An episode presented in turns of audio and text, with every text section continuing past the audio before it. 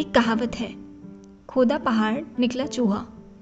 मतलब किसी बड़ी प्रॉब्लम की वजह भी बहुत ही छोटी हो सकती है, जिस पर हमारा ध्यान नहीं जाता। आज के एपिसोड में भी इन्हीं छोटी वजहों के बारे में बात करेंगे।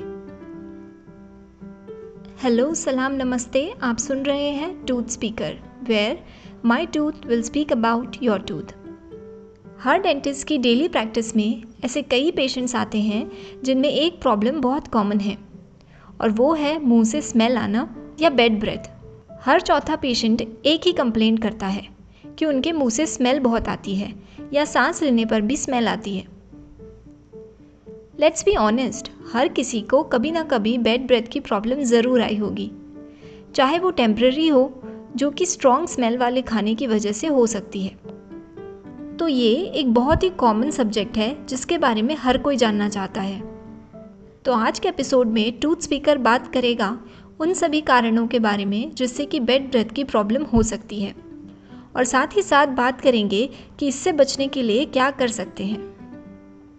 बेड ब्रेथ या मुँह से बदबू आना, इसको हेलिटोसिस कहते हैं। It's a common complain in one third of a population सबका यही सवाल होता है कि हमारे मुँह से स्मेल क्यों आती है? इसका क्या कारण है? तो मुँह से बदबू आने का प्राइमरी रीज़न है बैक्टीरियाज जैसा कि मैं पहले भी बता चुकी हूँ कि हमारे मुँह में कई सारे बैक्टीरियाज रहते हैं, जो कि हमारे द्वारा खाए गए खाने का ब्रेकडाउन करते हैं, जिससे कि स्मेली वॉलेटाइल सल्फ़र कंपाउंड्स निकलते हैं, जो कि मुँह से बदबू आने का कारण होता है।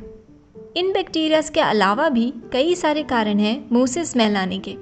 अब एक एक करके जानते हैं वो क्या हो सकते हैं?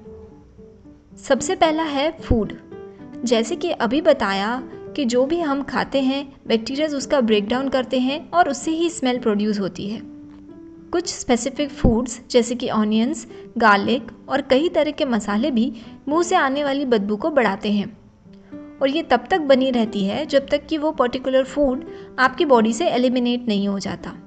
दूसरा कारण है tobacco smoking is but obvious reason for bad breath in smokers और भी तरह के तंबाकू के इस्तेमाल से भी ये प्रॉब्लम मुँह में बनी रहती है।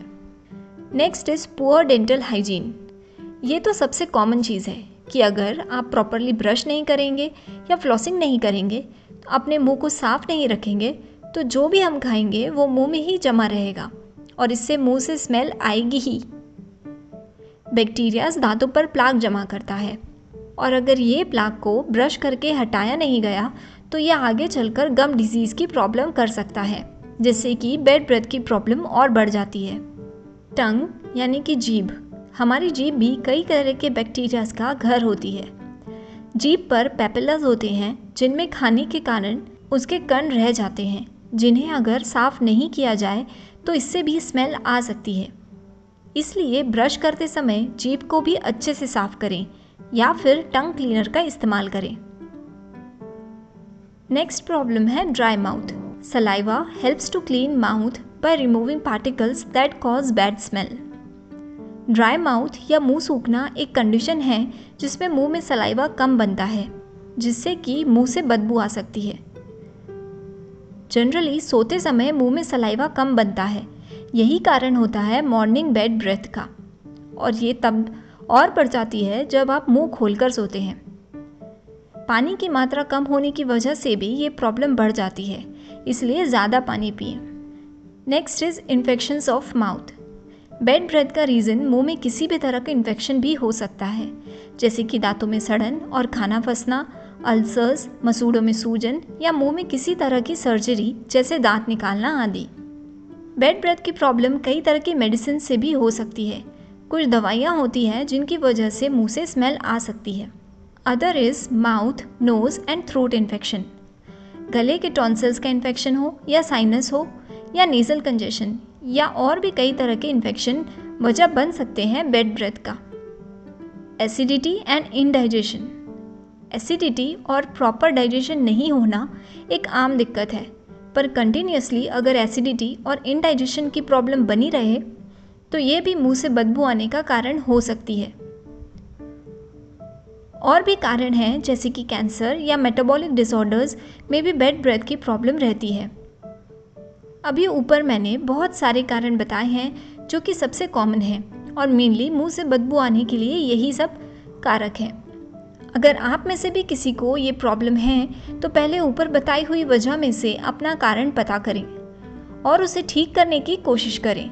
तो बेड ब्रेथ की प्रॉब्लम अपने आप ही ख़त्म हो जाएगी। जनरली बेड ब्रेथ से बचने के लिए आपको क्या करना चाहिए, अब ये जान लेते हैं। सबसे पहले तो अपने ओरल हाइजीन रूटीन पर ध्यान दें।